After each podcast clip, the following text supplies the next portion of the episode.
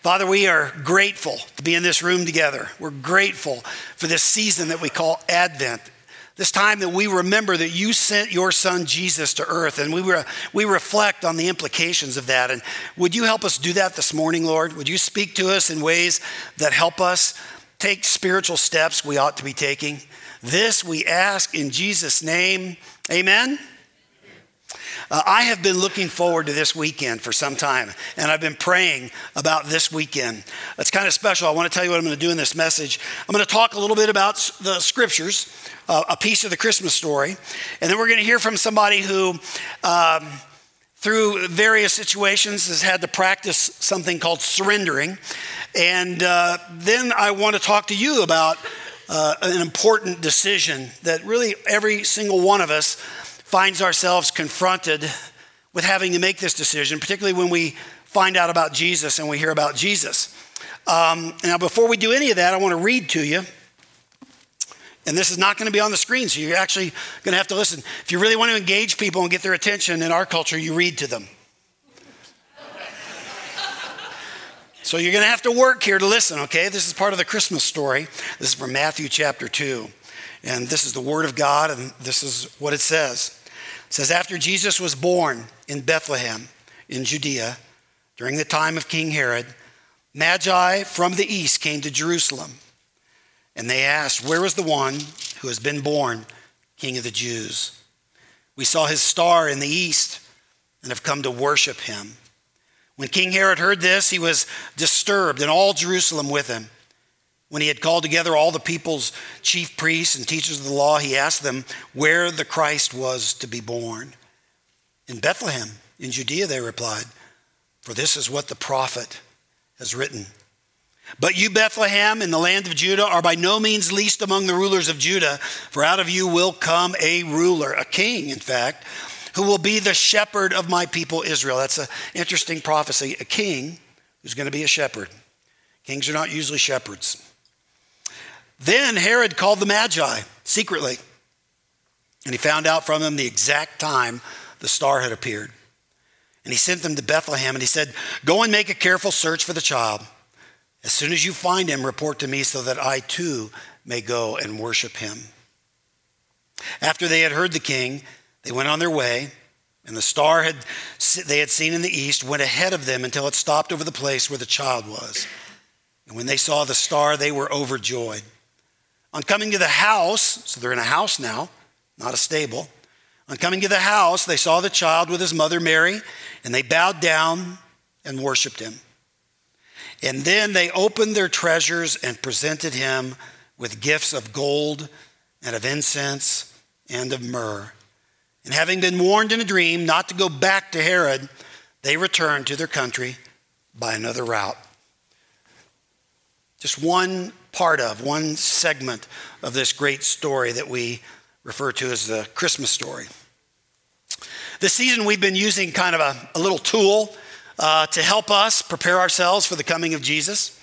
Uh, the first week, we, we uh, learned a part or a piece of this thing called the serenity prayer. And uh, it goes like this God, grant me the serenity to accept the things I cannot change. That's the first piece.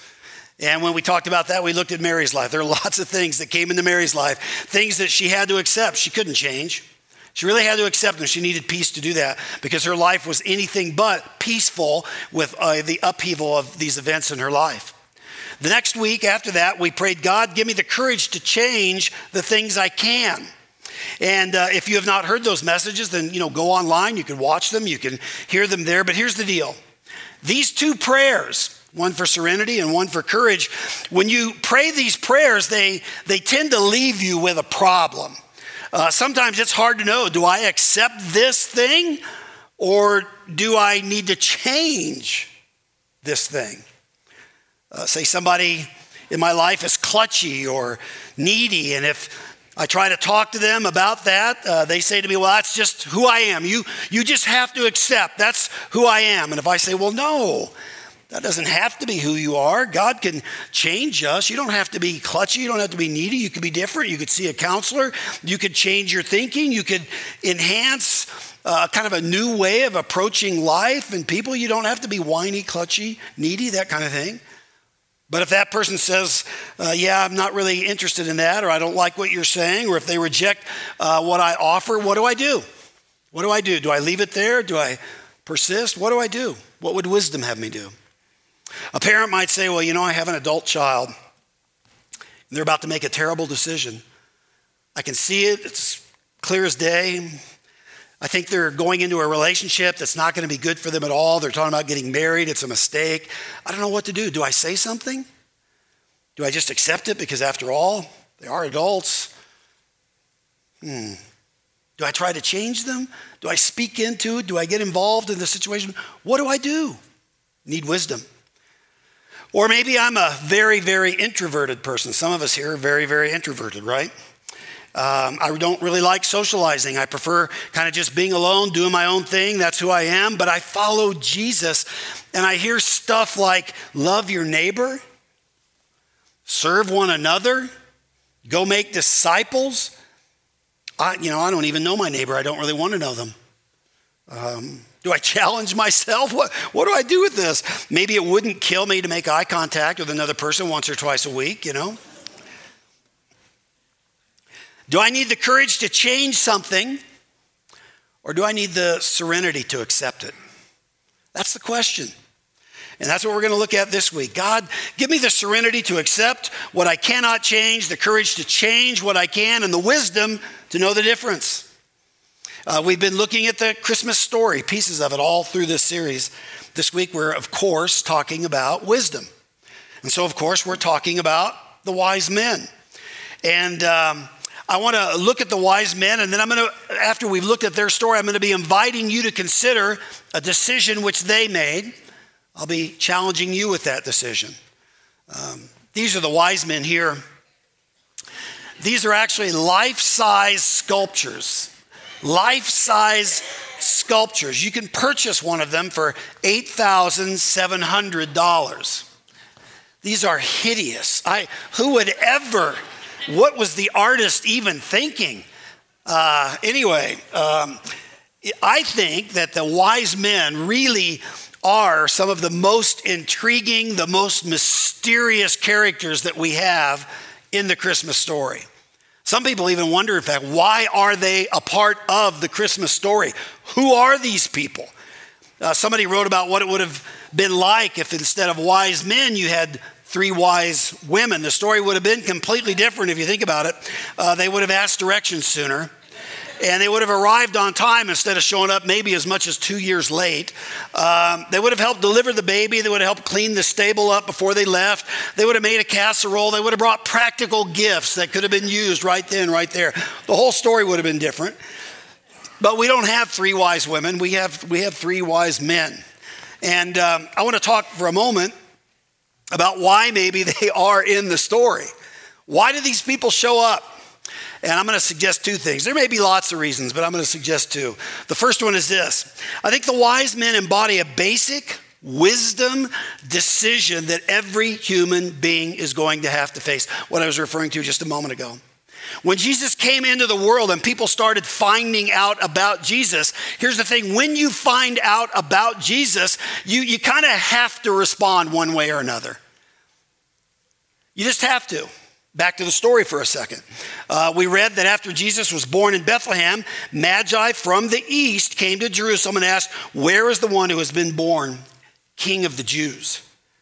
We saw his star, and when it rose, uh, we saw it star when it rose and have come to worship him. When King Herod heard this, he was disturbed, and all Jerusalem with him. Uh, this is a, a very stark contrast that we encounter here in the Christmas story a contrast between Herod and the wise men. The wise men are actually looking for a king. Herod is and wants to continue being that king. Herod's primary goal was to stay on the throne. In his little world, Herod is master of the universe. He doesn't want that to change. He has no intention of getting off the throne or resigning his position. And he is really disturbed by the news because, understand, Herod's title, literally, was king of the Jews. That was his title. And so, hearing that somebody else is being born who might claim that title, that's a big problem for Herod. If you know anything about Herod, he's an interesting historical figure. Uh, Herod is the guy who killed three of his own sons. Uh, he killed one of his wives. He had 10 or 11 of them. Uh, it's like not like he didn't have one to spare, but, but he killed one of his wives also killed one of his mothers in law. And uh, he did all of this because he feared that these individuals and his family were threatening and plotting behind his back to take away his throne. Uh, it's interesting too, just an aside, as the one wife he killed was probably the one wife he actually loved. But he would set that aside, his feelings and affections for her, because he perceived her to be a threat took her life. Anyway, just shows how desperate he's holding on to this, right? If you want to be king, here's the thing. If you want to be king and uh, somebody else, in this case Jesus, comes along who claims to be that king, one of you will have to give way because there is only room for one king. That's the way the king thing works. Uh, that was true then, that is still true today. Uh, in any life, there is only room for one king on the throne.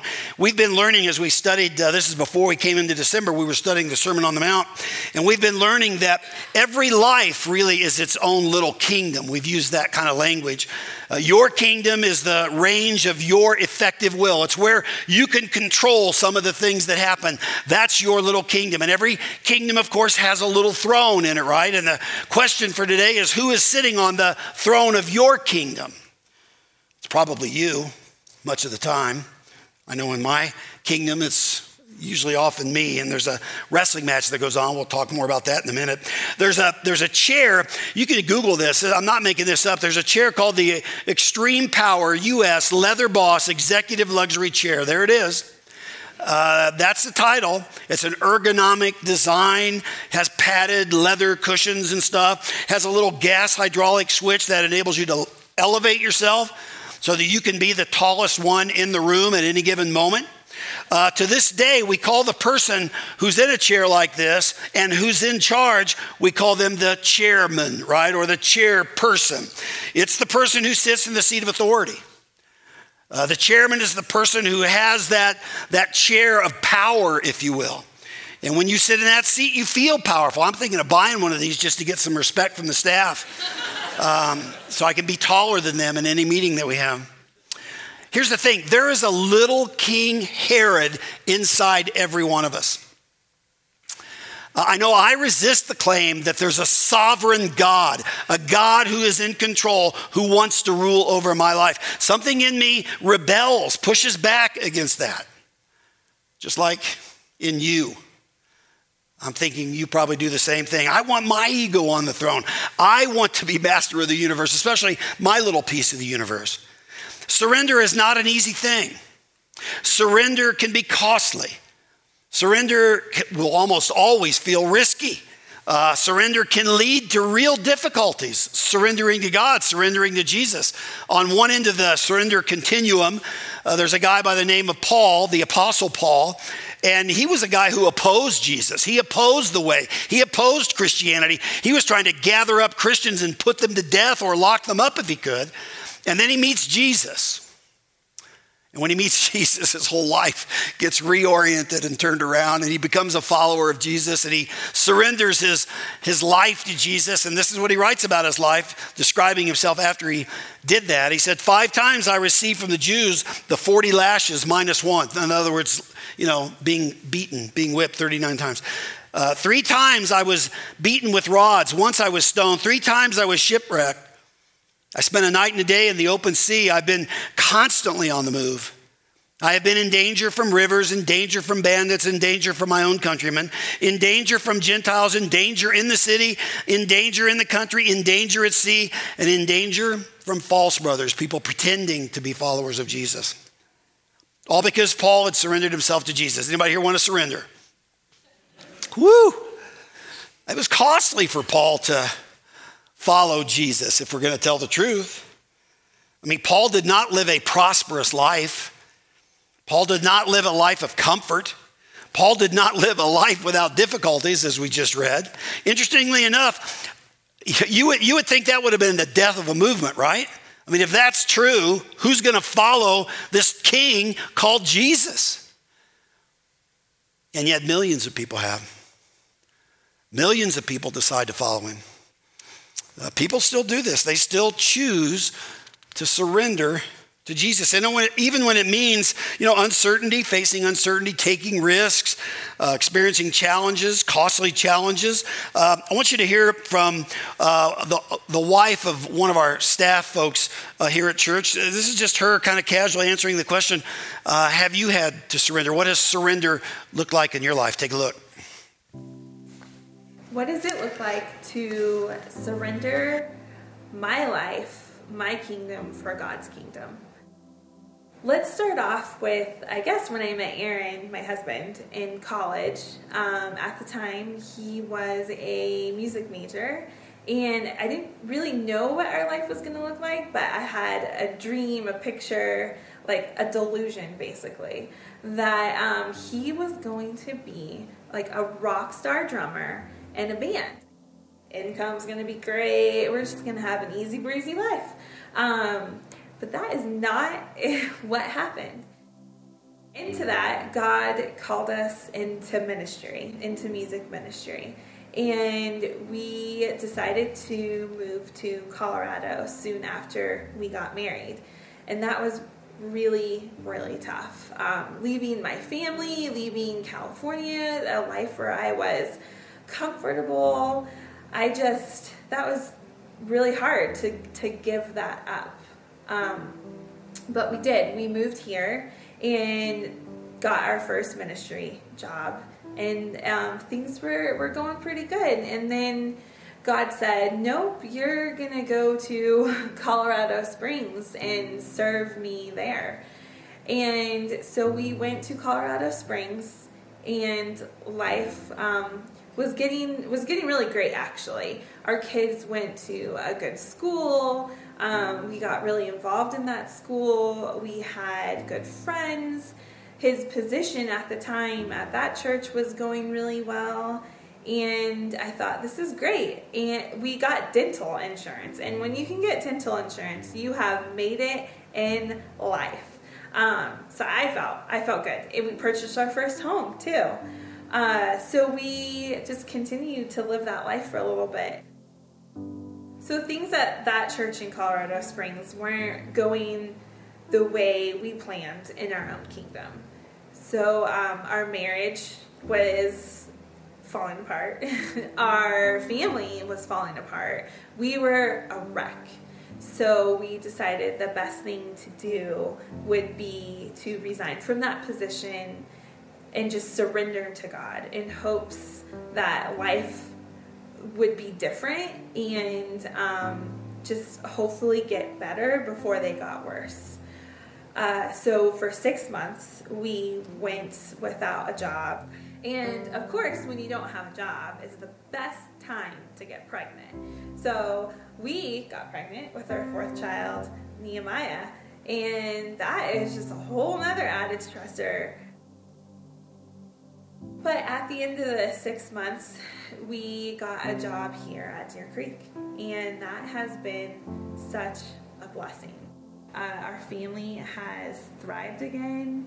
We feel so loved by the community and the people here, and we feel like this is where God needed us to be right now in life. Don't get me wrong, life is still extremely messy, and it's not roses and candy canes. It's messy all the time, especially raising four silly, fun, crazy, chaotic boys in ministry. And I'm sure that um, we still have a lot of surrendering to do to God and His kingdom in years to come.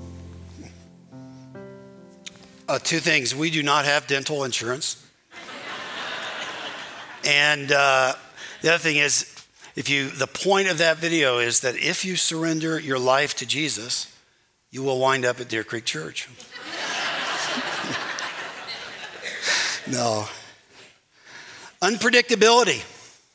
You know, that's what surrender kind of means. You don't know where God's going to lead you. You don't know if it's going to be into something that feels real comfortable or something that challenges everything, uh, everything about being comfortable. But here's the thing wisdom, wisdom would tell us to surrender. Surrender wholly, surrender completely. Um, if you're going to exercise wisdom and live wisely, you have to come to grips with, you know, am I going to be the master of my universe or am I going to resign and say, God, I want you to come and to take charge of my life? And the wise men kind of give us that picture. They, they remind us of what it means, what it can look like to surrender to God and do something unpredictable, something risky. Uh, you know, in this story that we read, Herod wants to be king. He's not going to let go of that. The wise men are actually looking for a king to worship and to follow. And that was actually a costly thing for them. Now, uh, I think this is one of the reasons that the whole wise men's wise men story occurs in Scripture. It's a challenge to us to live wisely or not wisely. It's the contrast between Herod and the contrast between the wise men. Um, the wise men did a long journey to make a discovery, and they weren't sure what they were going to discover. More of this in a minute, but you know, they're following a star. And uh, they thought they knew what that represented, but I think they were surprised once they got there what they actually found. We'll come back to that. Here's another reason I think that the wise men are in this story, uh, and this is an important one, uh, really important, I think. They're, the wise men are a picture of God's heart for people who, frankly, don't seem to even belong in the story. you know, they're a picture of God's grace. I mean, you might know this about the Christmas story. The Christmas story is a Jewish story, right? It's about the nation of Israel. It's about a king coming who would be king of the Jews. It's about a baby who himself, of course, Jesus is a, is a Jew. He's not a Gentile. He's not from the East. This is a, an Israelite story. And uh, the wise men, uh, not Israelites. That's not where they're from. In fact, we're told they're from the east, probably Persia is where that means. We don't know for sure, uh, but we do know they're not a part of Israel, which means all kinds of things. It means they don't have the scriptures, they don't have the Torah to study day in, day out. They don't go to temple because they didn't live in Jerusalem. They don't worship the one true God. They don't really belong in this story. And even worse, it's worse. They, they're actually called magi which is the same word we get the word magician from. They practice the art, the skill, it was thought at that time, of astrology. And the Bible is quite opposed to astrology, just like it is to fortune telling or things like sorcery. And that is because of the worldview that's represented by the practice of astrology. You know, um, in astrology, you don't believe that there's one true God. You don't believe that He's all powerful, all knowing, all wise. Uh, you don't believe that He's holy, that he's, that he's righteous, that He's good. You don't believe there's one God who made it all, created it all, sustains it all, and moves everything toward a wonderful, purposeful, good ending. No, that's, that is not what you believe. What you believe is, is that your life, my life, everybody's life, our destinies are actually governed by the planets, the position of the stars, by spirits and by demigods. And the Bible says that is not true. These things do not hold your life, your destiny in their hand. Astrology was and is really a form of idolatry.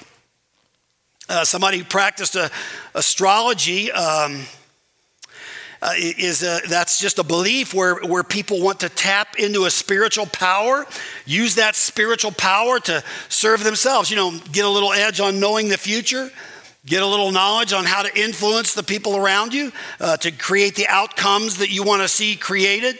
And all of that without being really concerned for others or concerned for justice or concerned for mercy and compassion and love and truth and good. Astrology is not really about those things. And because God is a personal God and a, has a supremely good character, you can see why this would bother him. You can see why idolatry is an abomination, points people away from the God who made them and who loves them and toward other things, kind of a very self centered uh, approach to life. Uh, it, it's interesting, every other use of the word magi in the New Testament is negative. except for in the Christmas story, except for right here. And ironically, you could even say amazingly, God sends the Magi a what? What does he send them? A star. Wow, what's with that? It's as if God meets them where they are in the practice of their astrology. In other words, he uses their false, idolatrous, even misleading, superstitious belief in astrology to lead them on a quest that ends up where they had no idea it would end, which is namely to Jesus. That's where it ends up. And these guys, ethnically, religiously, historically, even morally, they have no business really being in this story, this story of Jesus, except this. You know, Jesus' story is one where nobody's perfect. These wise men weren't. And everybody's welcome. The wise men were welcome. And uh, it's funny when they come and they see this child, uh, they, they actually they see baby Jesus. They're in this home that they're in. It's so fascinating. It says they bow their heads, they bend their knees. In other words, they worship. Now, we're not really given a lot of detail here, but something clicks for these guys. Maybe they knew some Jewish scripture before starting out on this journey. Um, maybe they understand that there's a prophecy about a king who's going to come, who's going to be Messiah, who's someday going to rule and reign. We don't know. But somewhere, somehow along the way, things click for them. And they don't just come to see a king, they come to worship a king. That's what they do. They connect with God. You know, interestingly, that's not that different from what we try to do here week after week after week. And really, our worship of God often kind of works this way. You see, when you really meet God, you begin to realize that many of your ideas about Him once upon a time or many of your objections about who God is, or, you know, well, he's, he's this, he's that, he's not this, he's not that. You begin to understand that a lot of those ideas, as you really meet him, th- those ideas were just wrong. Those preconceived notions were just wrong. He's not who you think he is. And the wise men discover this when they encounter Jesus. Um, you know, they find out that he is kind, that God is good. You find out too when you really get to know God that he, he hates sin, but not because he's a killjoy, but because sin destroys us.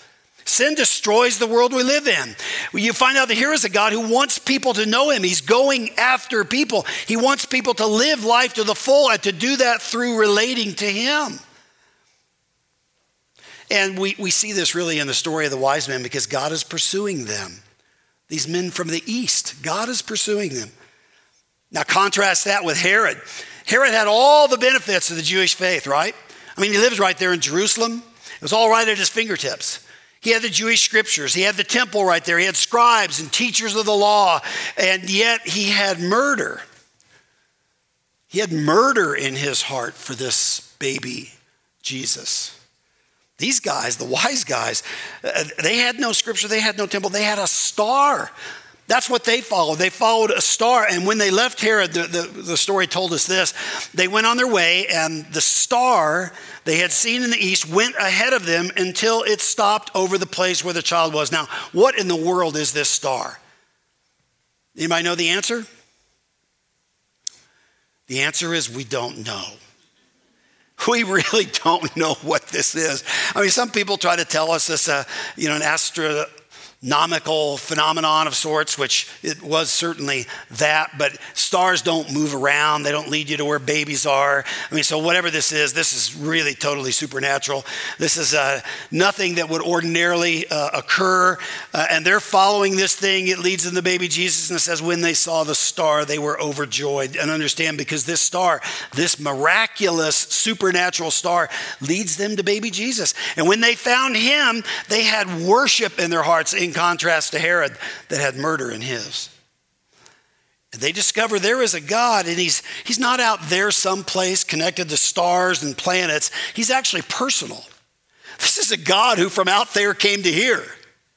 From up there, he came down here to earth. And he was right there in front of them. They could see him, they could touch him, they could give him gifts. And here's the thing they didn't see probably didn't understand until they got there. This is a king. This is a Messiah. This is a God of great humility. and poverty. Comes as a baby, vulnerability. This is a king unlike any other king. Now, here's the thing. You see, I, I believe that God still sends out the stars, so to speak, to bring people to Jesus all the time. He's all the time doing this, the same type of thing. I think the star happens anytime your life gets interrupted by an event that sends you on a quest where you begin to search for answers. And a lot of times it could be a victory that triggers this, it could be a failure that triggers this. I mean, I've seen parents, uh, oh, I've seen young couples, and they'll, they'll get pregnant and they'll have a baby, and it takes a little while before they start realizing, yeah, I don't have a clue how to make this work, right? And it definitely happens by the time they're teenagers if it doesn't happen earlier on. And you're kind of wanting to say, God, help me. If there's a God out there, I need help. You know, so, so, sometimes it'll be a real, a real victory, a really good thing in your life that will turn your attention to God to consider who He might be and how you might relate to Him. Sometimes it's failure, and if I'm honest, I probably say more often than not, it's failure in our lives that gets our attention and turns us to God. It can be a divorce, a loss of a job, a problem in your family, a heartache, anything, anything that sends you searching for something more is a little bit like this star thing. I came across a book some months ago that I read. It's by a young woman named Holly Hayes. It's called From Basement to Sanctuary. It's really just her testimony about how God worked in her life. She comes to know Jesus, and in this book, she shares what she believes uh, she uh, really wound up being on the streets and addicted to all kinds of things. And um, she got involved in a recovery program. Where do recovery programs meet?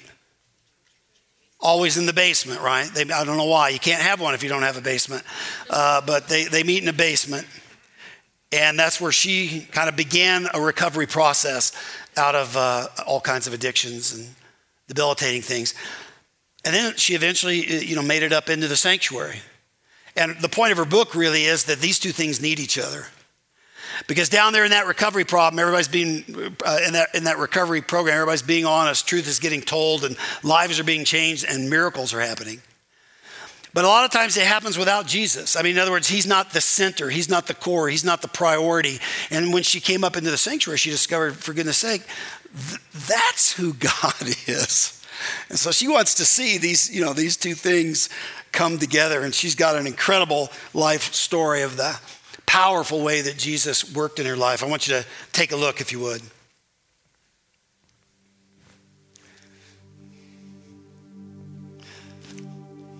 The question why can be a dangerous thing, especially when it goes unanswered. It can cause us to react to life and the things that it throws at us in extreme ways. Why is this happening? Why isn't this happening? Why would they do that to me? Say that to me? Let that happen to me? Why can't I stop? Why won't this end? Why don't I look like that? Why don't I have more? Why is this so hard? These questions can haunt us, and when left unanswered, create a world around us that we desperately want to escape from. As a 14 year old girl who had friends, was good in school, and was excelling at things I loved, life started to deal me cards that caused me to ask some hard questions. Why are my parents getting divorced? Why was I the one they picked to abuse? Why do I feel afraid all the time? I didn't grow up in church. I had no idea who God really was, and I thought Jesus was for weird Christian freaks who hated everyone that didn't look or think like them. I had no foundation of faith or hope that could help me answer these questions or offer me any kind of relief from the turmoil that was swirling around me. My questions went unanswered, and more and more the world that was forming around me grew darker. I needed out. By 15, I was drinking and doing drugs every day, by 16, I had dropped out of school. By 19, I had been arrested multiple times, had two DUIs, had been abused, and had had three abortions. And as a 21 year old, I found myself homeless because what had started as an escape had turned into an addiction.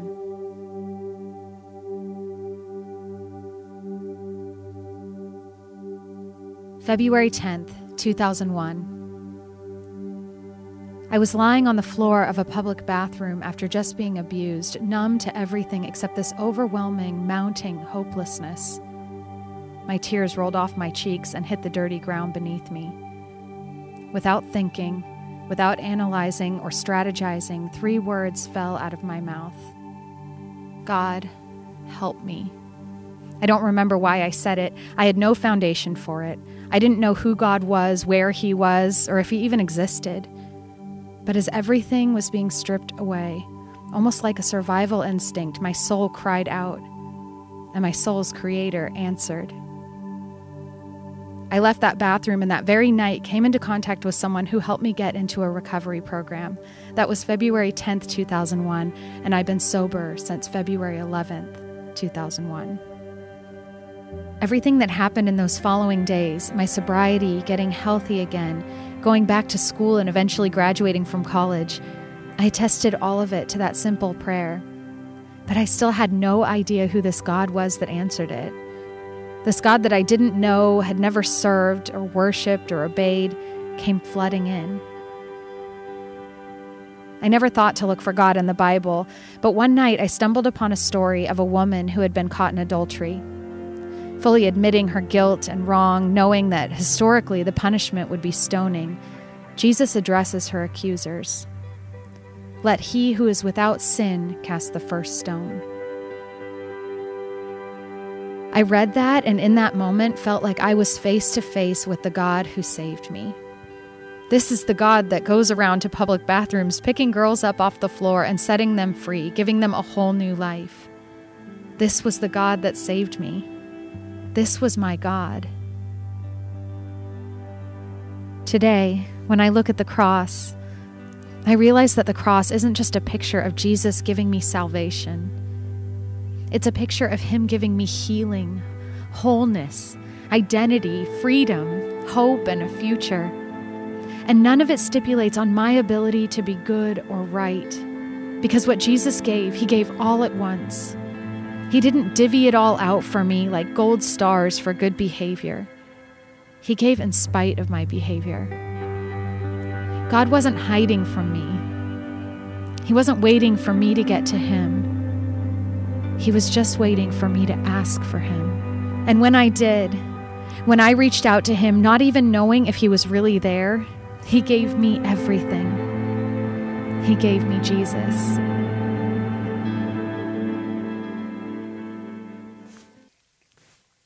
I think that's a great story. Uh, God isn't waiting for us to find him.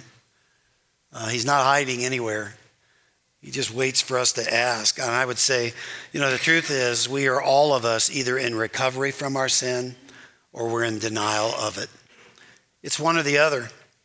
Uh, when we pretend to have it all together, when we pretend that our sin is not killing us, we live deceived.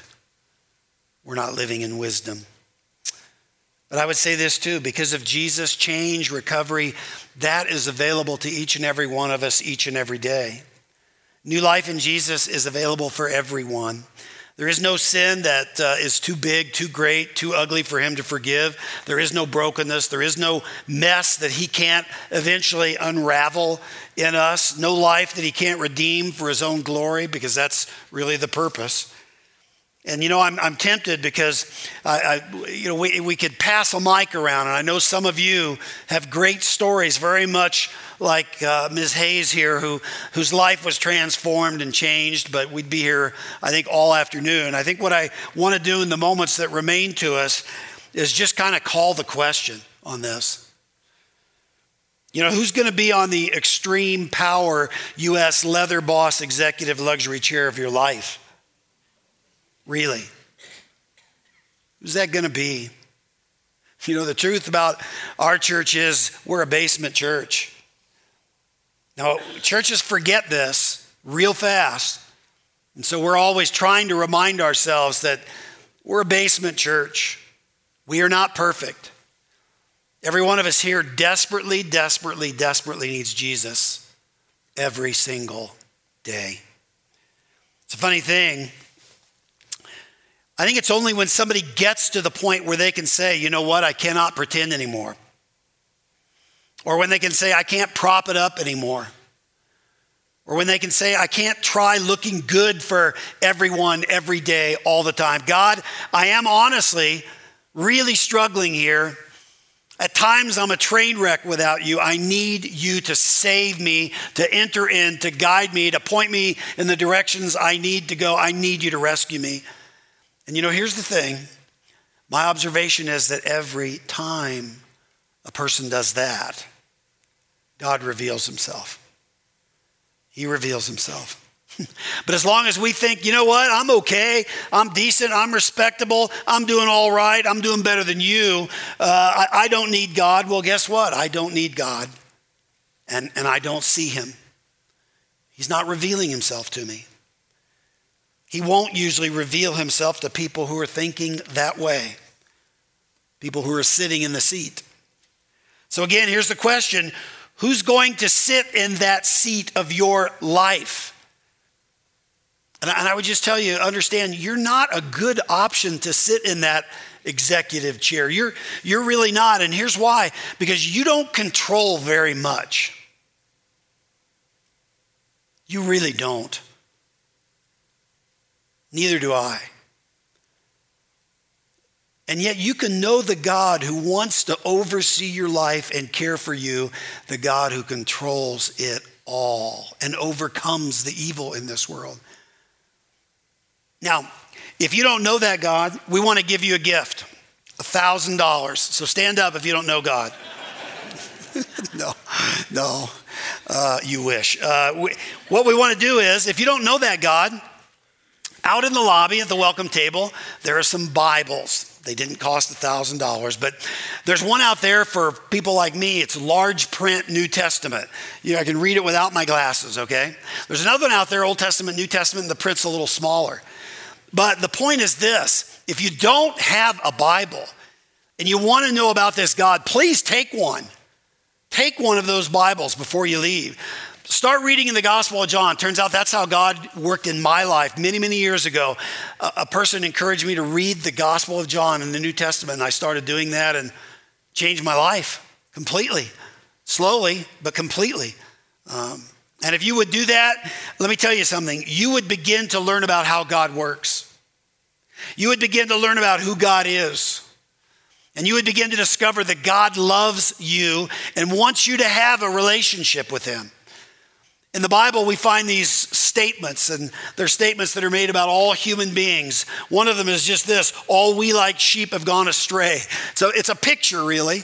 You know, sheep wander around without a shepherd.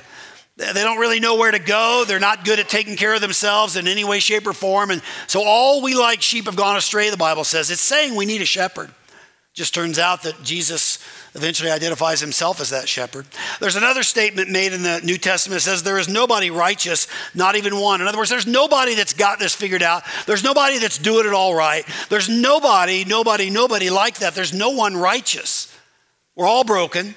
There's another statement that's uh, kind of an incredible statement. It says, All have sinned and fall short of the glory of God. You understand? The Bible claims that the purpose of our lives is to live for the glory of our Maker. That's rich life. That's abundant life when your life is counting for the glory of your Maker. But unfortunately, we've all sinned and fallen short of the glory of God.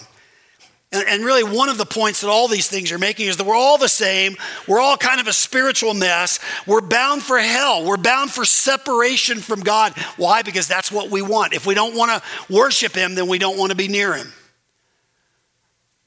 But this is true of all of us, you see. Now, now here's what you need to know Jesus being born in a manger was a display of God's humble love for you.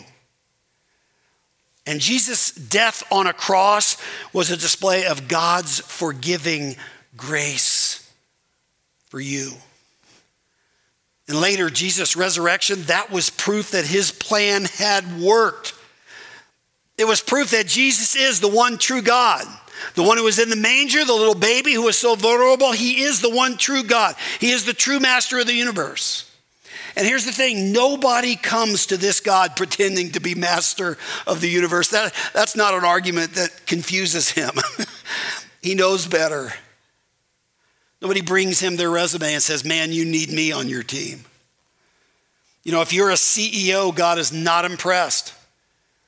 And if you're an addict, God is not repulsed. A relationship with God is something that happens because of grace, God's grace. So I would suggest to you here's this decision today. You know, for some of you, you, already follow Jesus, but there might be something in your life around which you just need to surrender. Kind of Jackie's story, you know. Are we going to really move from California to Colorado? What, God? Now you want us to go to the Springs? And, you know, it took them a long time to get to heaven, Deer Creek Church. But there might be something you need to surrender, and you know this. If that's you, you know this. You're kind of in a wrestling match with God, and maybe that's the decision you need to be making this morning. Or maybe your decision's more, you know, Holly Hayes' decision, that decision that radically transformed her life, you know, choosing to follow Jesus. And you, you can do that. This is not hard to do. You simply humble yourself. You get real about yourself and about who God is and about your need, and you get out of the extreme power U.S. leather boss executive luxury chair. And you say, God, I'm not going to try to rule my life anymore. It's exhausting. I'm not going to be in charge anymore. It's killing me. Jesus, I want you to be my king. I want to surrender to you my will, my money, my time, my gifts, my words, my relationships, all of it, all of it, Jesus, I surrender to you. And everybody has to decide. This is a, Jesus is like a dividing wedge, really. He's this loving, good God, but he, he comes into our worlds and he says, You decide. What's it going to be? Will I be king or will you pretend to be king? There's a passage, actually, there's a whole book in the Bible. It's called Proverbs. It's one of my favorite books. It's a wisdom book. And in some parts of Proverbs, it's wisdom talking to us. And there's uh, in the very first proverb, Proverbs chapter one, wisdom is actually speaking to us. And wisdom says these words it says, Out in the open, wisdom calls aloud. And really, if you understand, this is the personification of God. That's who wisdom is in this. But, you know, wisdom calls aloud. She raises her voice in the public square on top of the wall, ancient cities with walls around them. She cries out at the city gate. She makes her speech. And this is what she says How long will you who are simple love your simple ways? Let me tell you something. That is a profound question. When are you going to figure out that your ways are simple ways and they will not work? How long will mockers delight in mockery and fools hate knowledge? Repent at my rebuke. This is a plea, it's a command. Repent at my rebuke. And then, then if you do that, I will pour out my thoughts to you and I will make known to you my teachings. The writer of Proverbs is saying, you know what? This whole thing of repentance, turning from one thing toward another, uh, turning towards God, that, that is what will trigger God revealing himself to you. That right there. Nothing less, nothing more. And I just want to say this, this is exactly why we're here as a church, friends. God is still doing this. He does it every day, changes people's lives, and God will do this for you. And I want to give you a chance to make that decision. I'm going to ask everybody, uh, if you would, uh, would you just bow your head and close your eyes? And I would say this because I really believe it that this is the most important decision a person will ever make. And so I would recommend to you this is, this is not good to treat this casually. If you have never done this before, I invite you to commit your life to Jesus Christ as King. You can pray a prayer like this. You can pray along with me as I pray. Let these be your words or some of them. God, I acknowledge my sin and brokenness. I need you to come into my life. I have regrets. I've done stuff. I've been places that make me ashamed if I were to have to admit it to everyone. God, I ask you to forgive me. And based on the love of Jesus who died on the cross for me, would you do that, Father? Forgive me. And now, God, would you come into my life and lead me and guide me and take it over and take over my time and my behavior and my relationships and my life and even my death, Lord. You know, you know when that's even going to happen. I want to be a follower of Jesus from this day forward, to know him as my forgiver and my friend and my king. I want to ask everybody please keep your heads bowed and your eyes closed. And just if you have made that decision today for the first time, if you have turned your life over to Jesus, I would, I would be incredibly honored just to pray for you. And I would ask you to indicate that by just raising your hand, just for a moment. Just raise your hand if that's a decision that you've made this morning. God bless you. Anybody else? God bless you. Let me pray for you. Heavenly Father, you, you know every one of our personal stories, every detail. You see every heart. You love every man and woman in this room. God, you know about every raised hand. You know every story, every surrendered will. You know whatever pain or difficulty or sorrow or anger or confusion brings us to you. And I pray for those who just raised their hands, those who have handed their heart and their life over to you today. God, thank you for working in them to bring them to yourself. We rejoice anytime somebody comes into your family, Lord. Would you pour out love and comfort and bring just the right person, the right conversation, the right help for that person to be able to grow in their faith in you? And then, God, I pray for anybody who's still struggling, who's still even resisting for whatever reason. God, just keep whispering to them, keep pursuing them, let them know they are loved by you until they come home. And now, God, would you speak to every heart in this room with the presence and the love of Jesus in these moments through these words become as real to us as they did to those men from the East who in that house on that day bowed the knee and worshiped Jesus 2,000 years ago. Amen.